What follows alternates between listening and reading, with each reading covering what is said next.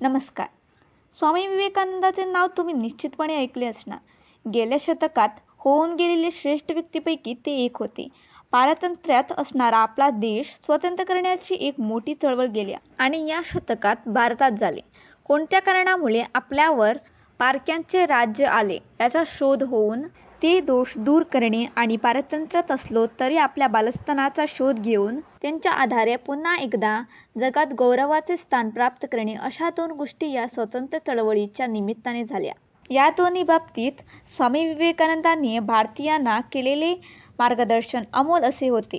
भारतीय लोकांमधील दोष त्यांनी जेवढ्या परकडपणे दाखविले तेवढेच ठामपणाने आम्ही मुळीच कमी नाही जगाला देण्याजोगी आमच्यापाशी बरेच काही आहे असे त्याने जगाला सांगितले. त्यांच्या भाषणाने आणि कार्याने भारतीयांचे स्वत्व आणि स्वाभिमान जागा झाला.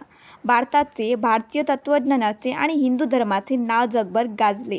अशा या थोर पुरुषांच्या जीवनातील काही निवडक कथा तुमच्यासाठी पुढील ऑडिओत आहेत. त्या तुम्ही ऐका आणि त्यातून स्वामीजींचे जे गुण दिसून येतात ते स्वतः बनवण्याचा प्रयत्न करा. कथांचे हे ऑडिओ तुम्हाला आवडेल असे आशा करते. धन्यवाद.